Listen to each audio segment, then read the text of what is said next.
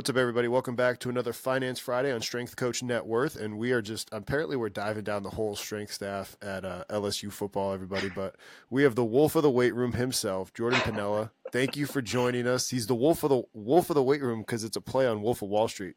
Jordan, introduce yourself so everybody understands why I'm saying this. Well, thanks for having me on, Justin. Um, yeah, obviously you've had most of the staff on. I think at this point, you've had Jake, you've had Scotty, uh, now you've had myself. I'm gonna get um, Ike and then uh yeah, we gotta get Ike on. and Seeger on here too soon. Oh yeah, Seeger. Seeger, sure. Seger be a character himself. oh yeah, that guy's the man. Um, that would make for a great episode. But uh, thank you for having me on. Um, seriously, I've actually never done a podcast uh, on purpose. That was by design. Um, I'm sort of a private guy in terms of a lot of my strength conditioning stuff. But okay. when you asked me to do one, um, I kind of always thought in my mind I would start with SCN and start with yourself. So appreciate that, man. Just because I have such I have such respect for you and, and the platform and and what Keir built as well. And uh, obviously we've all been pretty close, connected through Scotty. So um, I was honored. I am honored to be on the podcast. It's uh, you do a great job. So thanks for having me on. Um, quick intro for myself. Again, my name is Jordan Pennella. I'm the assistant manager of applied sports science here at LSU. So I'm basically one of two of the, our sports scientists um, for the football team. Um, I will get into this more in the podcast, I'm sure, uh, but I started my career on Wall Street. Um, I worked at B of A Merrill Lynch for three years. I was a trader for two of those years, an investment banker for a year after that, transferred internally in the firm. And then I spent a year with a private equity firm, uh, Bright Star Capital. Um, spent a year with them. It's uh, at the time it was a billion dollar firm. I think they've grown to three billion under management. Yeah, they're big now. So essentially, just a big pool of money. Um, it's really no different than a hedge fund, except um, when we invested in something, we took full control. So we would buy out companies outright, um, and sometimes take out the CEO or whatever you got to do to make the company more profitable. Five years or seven years down the line, we're getting out of it at a, at a profit. So you're an investor and a business operator. Um, so I did Wall Street for four years, uh, all of which was in Manhattan, New York City. And then I decided I was done with that. We can get into that more if you'd like. Um, and I moved into strength and conditioning. Started my career at Air Force as an intern.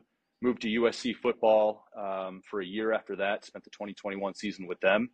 And then uh, when Coach Kelly got hired here at LSU, um, I was given a mutual connection between USC and LSU.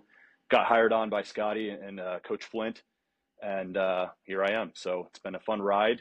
Um, two totally different careers, but I think I found a small niche for myself in this one. So it's it's been uh, it's been awesome.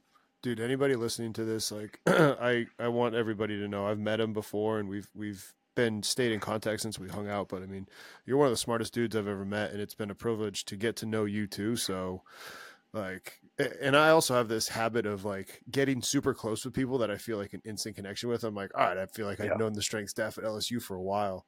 No doubt. Um, like you guys and for you personally, like there's so many questions to unpack from what you just said about that. I guess first of all, like why leave that world to get into the world of strength and conditioning? Yeah, so you know it's interesting. Uh, I'm sure I'm going to have a lot of stories on this podcast, so um, I'll, I'll give the story straight up. So basically, you know, you're working 100 hours a week on Wall Street. Um, as a trader, you're working a little bit less than that, but you're getting in early and you're going out a ton with clients. I don't think anybody knows what it means to be a trader because I know I don't like what sure. like truly just assume that we know nothing. Sure.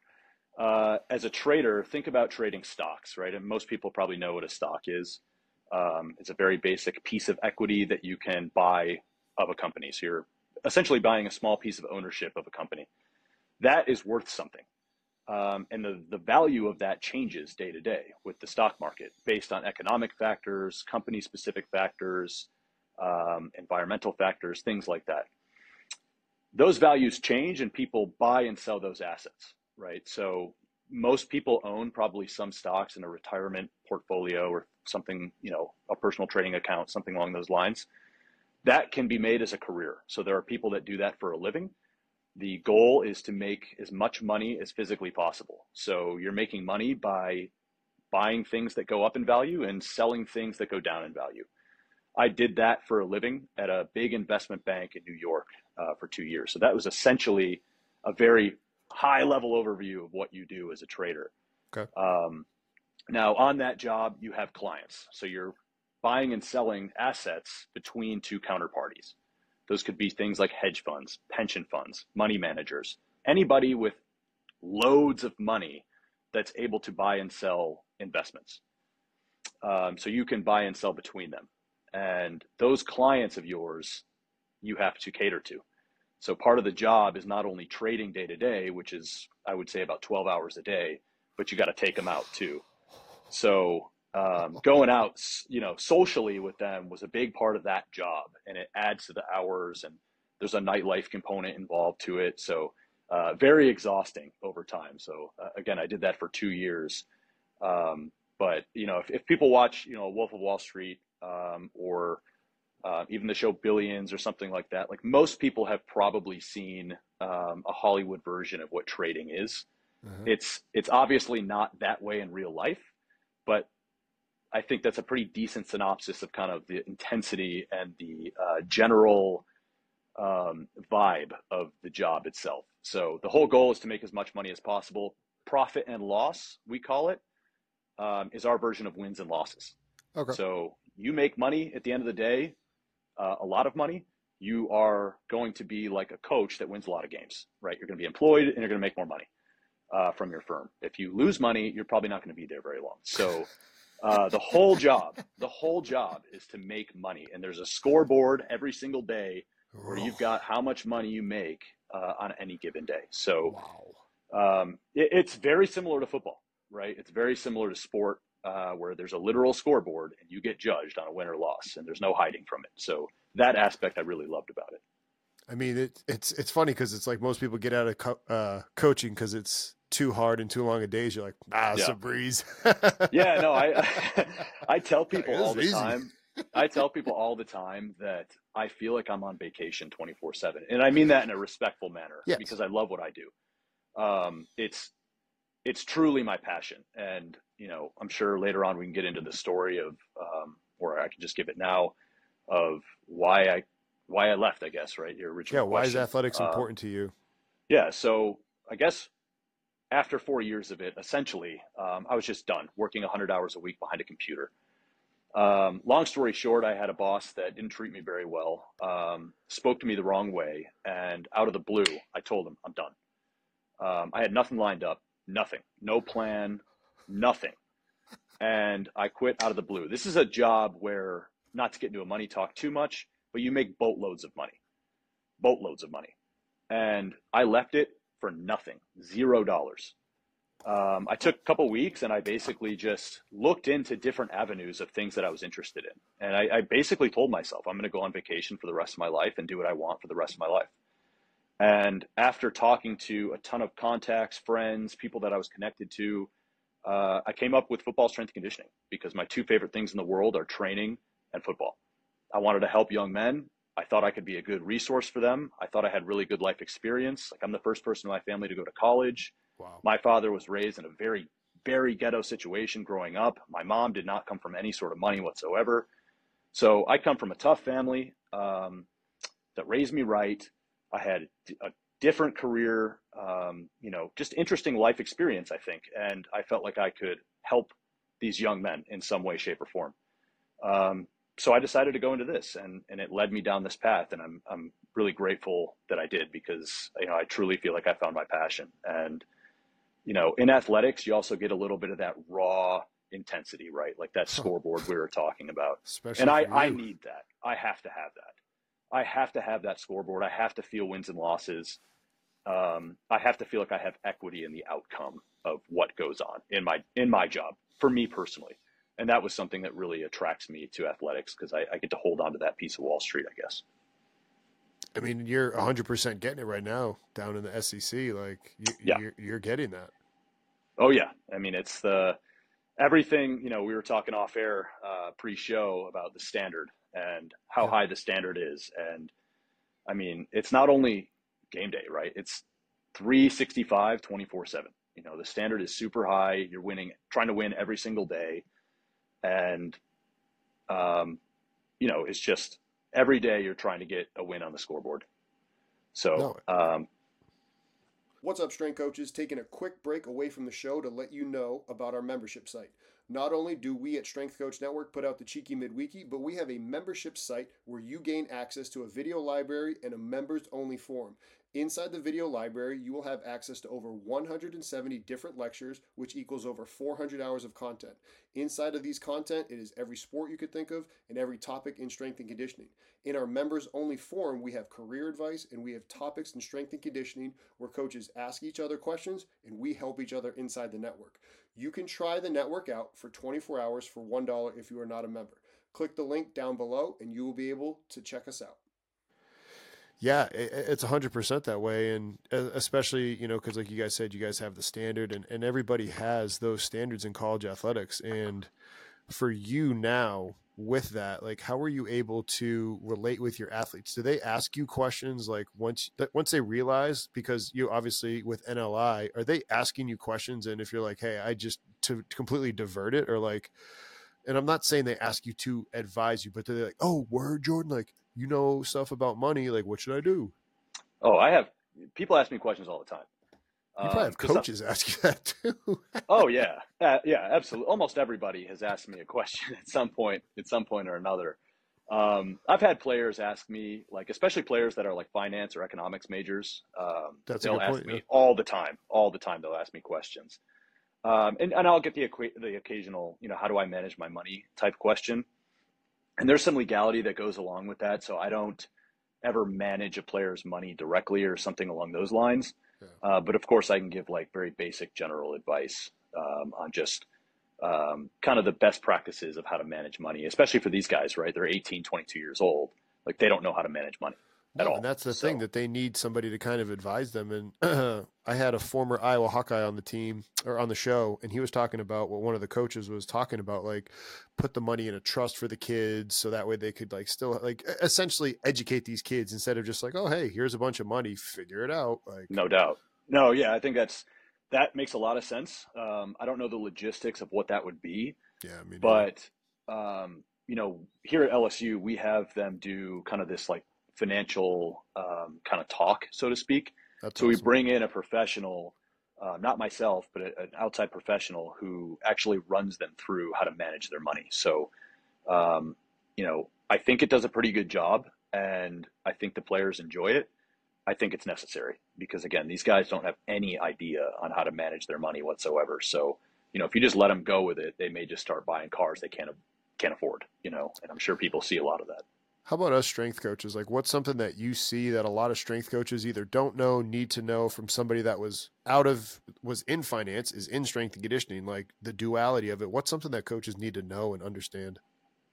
Um, you know, a lot of it's basic stuff, right? It's like getting your 401k set up properly. That's a common one that What I does get. that even mean for anybody? It's a retirement. Yeah, it's a retirement account. It's a pre-tax a retirement account. So basically you could take money out of your paycheck, right, before you get taxed on it and it goes into uh, a fund for yourself that you can't touch until you're retired.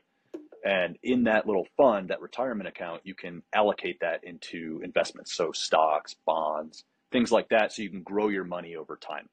When you take it out, you'll be taxed on it. Um, but you basically can take money pre-tax and then grow it over time. And typically, when you get a 401k, your employer will match some contribution. So if you take, say, 5% of your income and put it into your 401k, your employer will match that. So it's essentially free money, right? You should always doubled. always take. Iowa did ten, and we had we put in five. They would they would put in ten. Love it. Like that's awesome. Like that's a huge perk. It's literally free money. So um, you should always take the match. Like that's the number one thing I ask on benefits packages. This is the first thing I asked when I got here. Is what's the match and you know, what are the stipulations, right? It's just give me the detail around the retirement account stuff. Because when you're setting how much money you want to go into that retirement account per month of your paycheck, it's a percentage.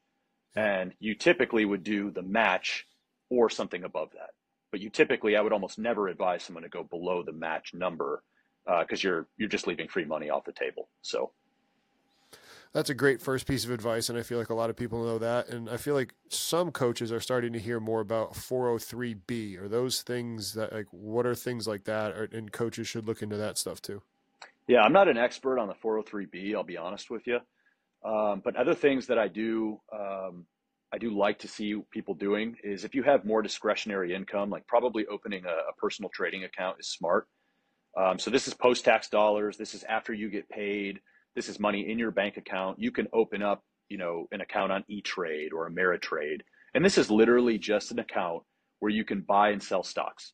And I think almost everybody, especially us younger guys, um, should be putting money into the equity market, stock market. Um, and that is just again to have your money work for you. And that's kind of the overarching theme is you don't want money sitting in the bank because for a couple reasons. One, inflation, right? So 20 years ago, $20 was worth more than it is today. Yep. That's pretty obvious, right? You could just look around and see that the price of eggs has skyrocketed in the past two to three years. So your dollar today is worth less than it was yesterday and the day before, and so on and so forth. So if you just have cash sitting in the bank account doing nothing for you, it's actually losing you money, right? Like it, you're losing buying power with yep. by just sitting there. Um, so what you want to do is you want to invest it and have your money work for you. And the ideal position to be in is that your money is just passively earning you a bunch of incomes to where you don't have to worry, right? So you basically don't have to do anything. Um, now, what I recommend people do is again, open a personal trading account, E Trade, Ameritrade, um, any one of those is perfectly fine. Go in there and just buy the general stock market. So the ticker so literally the thing you buy is called SPX. It's the U.S. stock market. This is what I recommend to almost everybody. Um, that is short for the S&P 500, which is just an index of what the U.S. stock market is doing. So it's literally a basket of 500 stocks that represents the U.S. stock market. You can buy that as an asset for yourself, and you can have it appreciate in value over time. Now, of course, there's risk with this, right? Stocks can come down and you can lose money. Yep. Um, but especially if you're a young person, I'm 30 years old, right? I'm not really too worried about putting money away and taking it out in the next two years. Like this is something I'm looking forward to 30 years down the line. So if you can put money away now and buy some stocks now, if stocks aren't higher in 30 years from now, we've probably got a bigger problem on our hands than our bank accounts. Like it's probably a World War III scenario or a devastating scenario, right? Like we just came out of a pandemic, stocks are higher. We had the Great Recession in 08, stocks are higher. Those are pretty those were pretty devastating to our society. Yet yeah. stocks go up. Um, and there's some reason and nuance behind that. But the point is, is if your stocks are down 30 years from now, we've got a bigger problem on our hands than our our money. It's probably a doomsday scenario, and that's something that is completely out of your control anyway. So I almost always tell people, listen, if you're a younger person, you should be trying to put as much money away into into equities into stocks as you possibly can.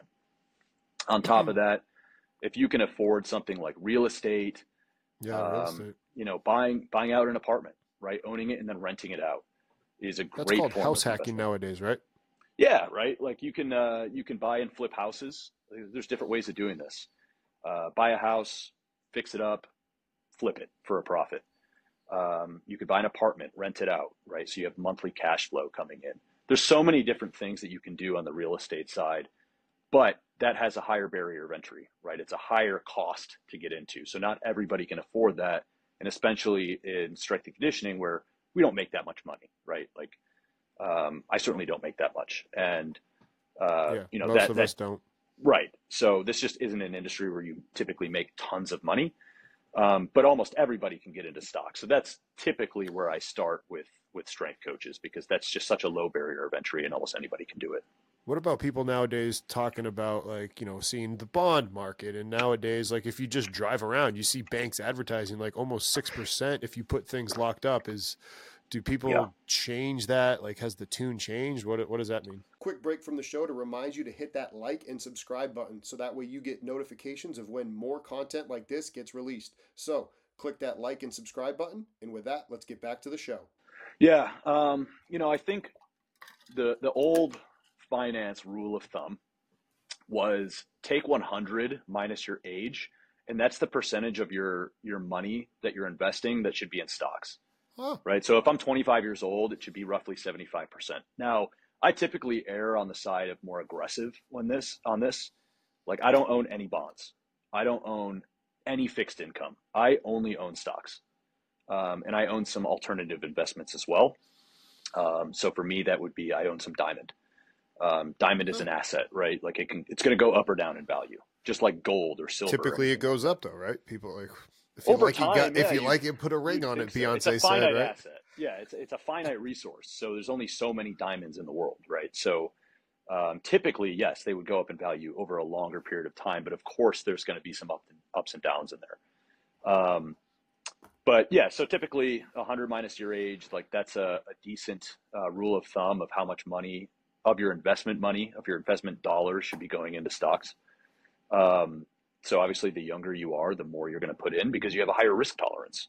If you're 20 years old, you know, who cares if you lose money in the next five years? It's irrelevant, right? Unless you're starving for cash now, which you shouldn't be investing all of your money anyway. You should keep some on the side for a rainy day fund, but and to pay expenses, right? But if you're 25, you go from 20 to 25 and you lose a little bit of money, it's really not the end of the world, right? You're not taking that out to retire. You still have a job, you still have employment opportunities, and you have your whole career ahead of you to earn money. So your risk tolerance is just much higher. So you should be putting more money into equities.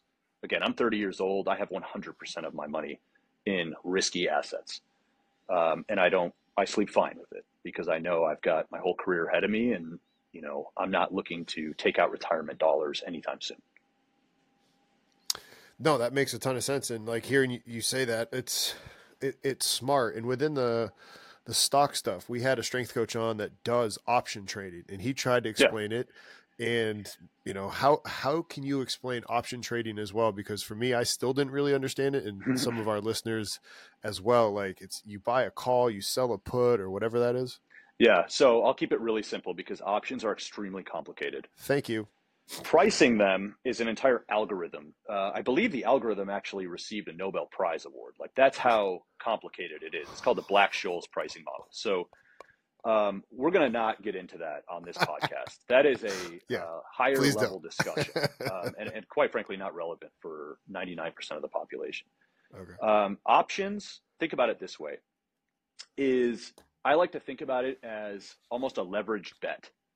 So if I buy a call on something, let's say I buy a call on Apple's stock, I am basically betting that stock to go higher. But typically, typically, options are going to have a, a leverage component involved. So you can think about like if Apple's stock goes up 5% on the day, the, the value of the call option may actually be higher than that. So it may go up by more than whatever the stock moves. So the underlying stock moves, but the value of the option moves a bit more. In some cases. Now there's a ton of nuance in this. And this is a much higher level discussion that that that we should get into on this podcast because it would take me hours to go through all of it. And I would lose people along the way without a doubt. No, Um, that's and, and to be honest with you, I wouldn't really recommend the general strength coach population to be dabbling in options okay. unless you just are really you really love the trade and, and you you know what you're talking about and you have an idea and you've got a risk tolerance for it. Uh, it's certainly not something I would recommend people doing or dabbling in for no reason or feeling like they have to get into. It's not like you're missing out on something necessarily, because again, you got to first rule you got to understand what you're trading. If you're buying something, you're, you're buying it with your own money. This is an asset, you know, that you are actually owning a, a stock, an option, anything, right? These are things that are worth dollars. That's why you're paying for it. So if you're going to buy something, please understand what you're buying. So don't just go buy options if you don't understand them thoroughly. I own zero options. I worked on Wall Street as a professional trader. So, so, you know, I don't have time to go through the math and the investment theory of what options I want to own or sell. And because of that, I ain't dabbling in it. Like it's just not worth it for me. There's too much risk because I don't have enough time. So because my time is consumed here with LSU. So um, yeah, it's not something I would totally recommend. So if there's people out there wondering like, oh man, I feel pressure of getting into options or something a little more complicated, please don't feel that pressure. It's absolutely not necessary. How about what's the private equity world look like? I mean, uh, I've heard it. I'm sure other strength and conditioning coaches have heard it. What is what does that like look like? Yeah, so private equity um, is basically a big pool of money Um, typically, that money would come from investors, so really, really rich people, uh, pension funds, right? Um, endowment funds. So that would be a fund of a university. So, say Harvard, right, has a huge fund of, of dollars that they get from tuition and other sources that they invest. Because again, you want your money to work for you over time. You don't yeah. want the, the cash to just sit there in a bank account because it's going to lose value. So, because of inflation.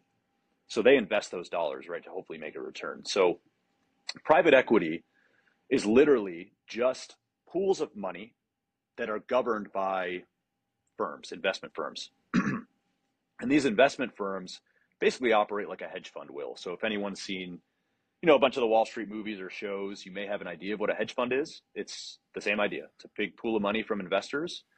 And when they give us the money, our job is to make them as much return as as possible.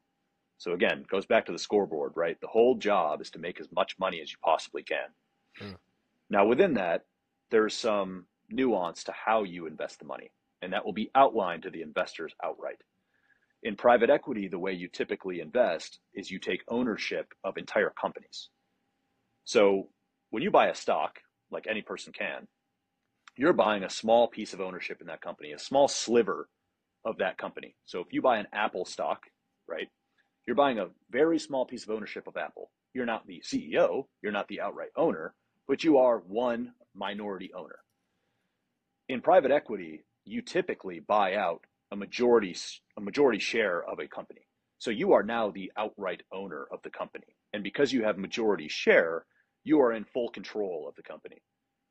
Now, the point of that is so you can actually operate the company as you see fit. So I'll give you an example. in my private equity firm, we bought a company in Texas. The company was a, effectively a water sourcing company. Nothing sexy, right? But we liked the value of the company. We thought it was undervalued. And we had an idea of how to basically connect two water sources in Texas to make the company more profitable and therefore more valuable. So we bought the company outright. We wiped out the CEO. I was a part of that process and we started construction on water pipelines that were connecting in fields in Texas because we owned this company now. We could do with it as we please. The company starts making more money because of this business proposition, and then we sell it for a profit of what we bought it for, right? So you sell it for more than what you bought it for originally, just like buying a stock, except now you're the majority owner. So you can do with it as you please. You can operate the company as you see fit. So it's just another form of investing, private equity, where you're taking full control of investments. So you get, when I was doing it, you get the investment math as you usually would. You're an investor like normal, but you're also a business operator. That's why I went into it in the first place, is because I got the best of both worlds. I could actually operate a company, but I could also get the traditional Wall Street type investing. That's super cool. How do you like living your life in athletics now? How does it help you see athletes and like because you know being like hey each athlete's a, their own ceo or what like not even yeah. with NIL like how does it just change your view of the world in athletics? Yeah so the first thought i ever had in strength and conditioning is that it's really not that much different than actual investing right? And i say that because in a human body we have limited resources. We have limited time and limited energy slash recovery capacity. So you can't just train continuously, right? As we know. So if you are training in a certain style, let's say we're training speed, right? We're doing a bunch of um, floating sprints, plyometrics, um, and we're trying to get faster, right? We're trying to increase top end speed. That's a specific form of training that we're going to allocate our time and our recovery capacity into. So those are our assets or our capital, our money that we're investing into doing this work, max velocity work, and expecting a return for it. And that return is gaining speed. We do this in many different things, right? We do it in the weight room to gain strength, power, um, to increase muscle mass, to improve body composition. We do this in the totality of training, right? When we build chronic workload, so we can be prepared for the demands of our sport, so we can increase um, or decrease injury risk, right? We're expecting a return on things in exchange for an upfront investment, aka our time and our energy, uh, our energy capacity, and our recovery ability. So Is that that much different than investing where I have money, I put it into something in exchange for a return? I'm taking some risk in exchange for an expected return. When you do that, you would have some sort of return that you would expect, right? So if I tell you, hey, let's go buy some Apple stock today or stock in Google, you would have an idea of, okay, well, in five years, I'd like it to earn me 10%, right? Something reasonable. Well, in strength and conditioning, we should also have an idea of how much speed can we gain, strength can we gain, how much chronic workload can we build, all of that, right? How much can we decrease injury risk or probability? And if you don't meet those expectations for your training program because you're tracking things over time, then something needs to be changed, right? Or you're flying blind if you don't have your data or, or you're tracking things, right? So my first my very first thought was this really isn't that much different than investing. You're just doing the math on something a little bit different. It's just a different medium and you have the art of coaching in there as well right? The data doesn't dictate what you do it just influences it. So that was that's really how i view strength and conditioning. It's just an investment in some way shape or form where we're trying to maximize our return and take the least amount of risk and that risk could be injury risk opportunity cost right? We talk about this in S&C all the time.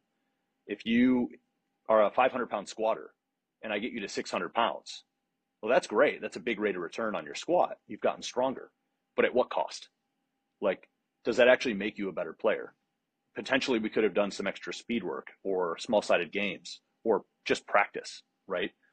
So we need to figure out what's the best form of investment for each individual athlete on our team, given our you know, demands of practice, demand of sport. What's up, strength coaches? Want to take a quick break from the show to talk to you about our sponsor, TeamBuildr. Team Builder is your one stop shop for online training platform needs as a coach. With TeamBuildr, you're going to be able to program for your athletes whether they're in person or remote. Using TeamBuildr, not only will you be able to program for your athletes, but there are special features such as the leaderboard and locking training with wellness questionnaires. With the leaderboard, you can have an exercise performed that day, whether it be a lift, a sprint, or a jump, and scores can be updated in real time and projected on a TV in the training. Wellness questionnaires can be used at the beginning of training, and your athletes will have to fill them out prior to being able to train. This ensures that as a coach, you're being able to collect quality data before the athletes train. So, if you're interested in TeamBuildr, click the link down below and find out more information. Let's get back to the show. Taking a quick break from the show to talk to you about our newest sponsor, Hawkin Dynamics. Hawkin Dynamics builds and designs software and hardware for coaches, athletic trainers, sports scientists, and everybody in the high performance department. Most notably, their use of their force plates with the ease of transportation and ease of use. Not only did I use them when I was at Towson, but I've used them when I've moved back here to Iowa with Tucker at Goldfinch. So check out Hawkin Dynamics in the link down below. Now let's get back to the show. Given our scheme, and get the best ROI on our on our training. And that's to me, that's what sports science does in a strength and conditioning standpoint is does your program even work? And if it does, how good is it? Like let's let's put some numbers behind it. And when you're doing that, how can we figure out the most optimal or near optimal forms of training for each person on our team? And we can use data to help us get closer to those answers. Again, it's not the end all be all it's not a you know data tells us what to do. It just simply gives us an idea of what path to go down and it gives us a little bit of ammunition so we can back up our ideas. And it's essentially a compass that points you in the right direction right? So that's the way i see it and it really all started with that simple thought. Right now in 2024 data is obviously and technology is growing. In your crystal ball where do you see it going in the next one three five years um, in the positive direction. In terms of strength and conditioning, just yeah, strength and conditioning with data and sports science, and like where you forecast, you know, currently what you're doing and how the rest of the athletic population is implementing sports science. Yeah, so I think a couple things are going to get more popular. Uh, number one, coding. Um, I post about this every once in a while. Like, I think it's probably good to have a coder on staff or somebody that can do that assuming that you have a good sports science program built out, um, because it makes you way more efficient, right? Like dealing with large data sets is really tough to do in Excel. Like you, you pretty much have to use code if you really want to use large data sets and, and use any form of like statistical analysis. So I think coding will become more popular and it's in my view, not all that difficult. Um, like I learned here on the job at LSU. If I can do it, I think anybody can do it. Um, so that's something I think that will be more popular. The way I view um, sports science, at least here in my capacity, is I view it in three different silos. Number one, strength and conditioning. So that's what we just talked about, right? That's your traditional sports science, influencing the training program, uh, all about physical preparation. Number two is practice modeling, right? Falls under a very similar umbrella, but using data to figure out the best forms of practice. Maybe that's drill selection, um, practice duration, different themes of practices per day, and how that changes from something like fall camp through midseason or the end of the year. And the third silo I think it falls into is what I call talent identification. And this is a piece that I think is going to grow massively. So in terms of your question of, you know, where do I think the data goes and technology goes? I think this is a huge piece for strength uh, for sports science in in football specifically, is figuring out how do we value players on a talent basis. So let me give you an example. In 20, I think it was 2017 or whenever Justin Jefferson was coming up in recruiting. Everybody knows Justin Jefferson, right? Yep. Uh, one of the best receivers in the NFL, former offensive player of the year, first Dude's round pick. I think he dude's a freak, right? Went number 18 to the to the Vikings, I believe it was. Uh, won a national championship here at LSU on that 19 team, undefeated. And he comes out of high school. I think he was a two or three star recruit. I remember seeing that. Yeah, which was not right. Uh, he was actually a five star recruit disguised as a two or three star, right? Oh like yes. nobody Yep. knew it at the time. Yes. Like the, the big rating agencies or whoever, 247 or On3, they didn't know this at the time. They, he was just rated a two or three star. But in reality, if we could have gone back in time, he'd be valued a five star and everybody would be throwing huge money at him. So my big question is, well, how can we find more Justin Jeffersons? How can we find the two or three star player who's actually a five star? So again, goes back to investing. How do I find the undervalued asset? If I have a stock that's undervalued and the market values it here, but I think it's worth this, I should buy it, right? Because I get Yeah. to buy it here and I can sell it here. Yeah. I made profit. I made this money. Now, to get from here to here takes some sort of analysis, takes some sort of analysis to get to that point, to get to that thesis. Well, I think in recruiting, you can do the same thing, right? We've seen it. We see it all the time. Guys that are two or three star players or that were unrecruited and go to the NFL and ball out. Like, what, where was Josh Allen recruited? Was he even a star?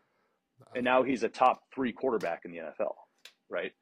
So the idea for me is how can we use data and technology to further bolster our recruiting organizations and our recruiting process to find undervalued players? On the flip side, you can find players that may be overvalued.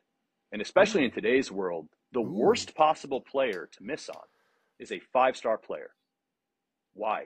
Because they cost you money up front. And typically it's big money. So you can miss on a two star. You know, if you're a big, you know, SEC team or Big Ten team or whatever, and you get a three star player and it doesn't pan out and it doesn't work out, which happens, it's not the end of the world because you pretty much usually aren't paying those guys up front, you know, in Yeah, big you didn't put NIL the house on it. sponsorships. You didn't Yeah. put the house on it. Now they get a full ride scholarship, of course. Yeah. But they're not always getting NIL money up front. But the five star player probably is. So if he doesn't pan out, you have now lost money and you could have given that money to somebody else. So potentially you lost a, a recruit that actually should have panned out. So it hurts you in more ways than just, oh, it didn't pan out, it didn't work out, you know, it wasn't a fit for our program. You've actually lost value on the player. So that is the least efficient thing that you can do is, is take a five star that doesn't pan out because it's going to cost you up front immediately. The three star might cost you up front, but that's going to have, or it might cost you down the line, but that's because it worked out. And that's a good thing, right? So again, how can we find more undervalued players, two, three, maybe even four star players who are really five stars? And how do we find the players that are overvalued? Because I want, I want my competitors to take overvalued five star players. They'll look great on paper initially, but they're going to pay for it up front and they're going to pay for it on the back end. Whereas I want all of the three stars who are really Justin Jefferson immediately because I probably don't have to pay as much up, up front. It's just the reality of where we're at today. And I get a superstar player. So it's all about efficiency, right? It's no different than building an investment portfolio. Dude. You want to build around your needs. You can take risk in certain places, and things cost you money. There's a there's a risk reward here. So when you take a five star, there is risk. There's risk because it may not work out and it's going to cost you money. So, in terms of your original question, it's a long winded answer.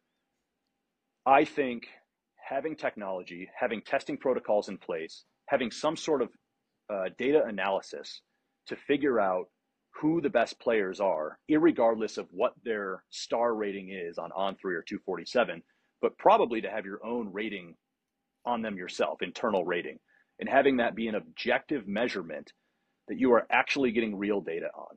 And we've actually started this process at LSU. Uh, me and Scott and Coach Flint started this uh, last year, and Coach Kelly uh, through our camp process. We totally revamped the way that we test our players um, or the campers that come in. We get real data on them in a great testing battery, and it's all automated testing. We use force plates, NordBord, laser. Um, there's no hand time 40. It's all real data in a standardized method, and we gather tons of information on high school athletes um, in a systematic way.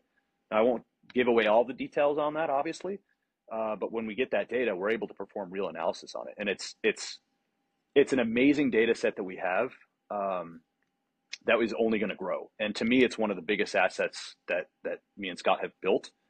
Um, because I think there's again, if you can figure out if you can figure out a way to find more Justin Jeffersons, that could literally win you national championships, just like it did in 2019. Everybody see why I had this guy on the show? Holy cow! Like, dude, I appreciate it. It's just you know, it's just interesting to think about. And there's so that's the great thing about college football is and, and sport in general is there's so many avenues to explore and go down.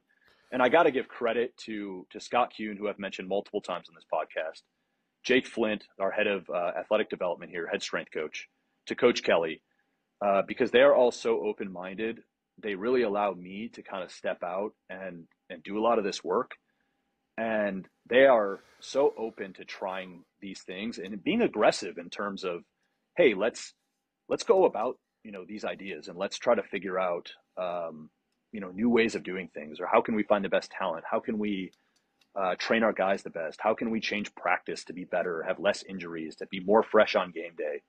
Uh, all of it is just incredible and the open-mindedness of these guys. That's why i came here and that's why you know, God willing, I want to stay here as long as possible because these guys are brilliant and they've really come up with a staff and a model that allows us to explore these things. I'm just a tool. Those guys are the ones driving the ship, and uh, man, they do an, an incredible job. God willing, I want that to happen too, man. You guys are absolutely killing it down there. I appreciate um, it. I greatly appreciate you coming on the show. I know you guys are in there and you guys got people on campus right now. So thank you for taking the time to talk to me, brother. Um, I'm honored course, that man. we were your first. And I, after people listen to you talk, I don't think you're, uh, we're going to be the last. yeah, I appreciate it, man. Uh, next time, maybe I'll share some of the more wolf stories for you.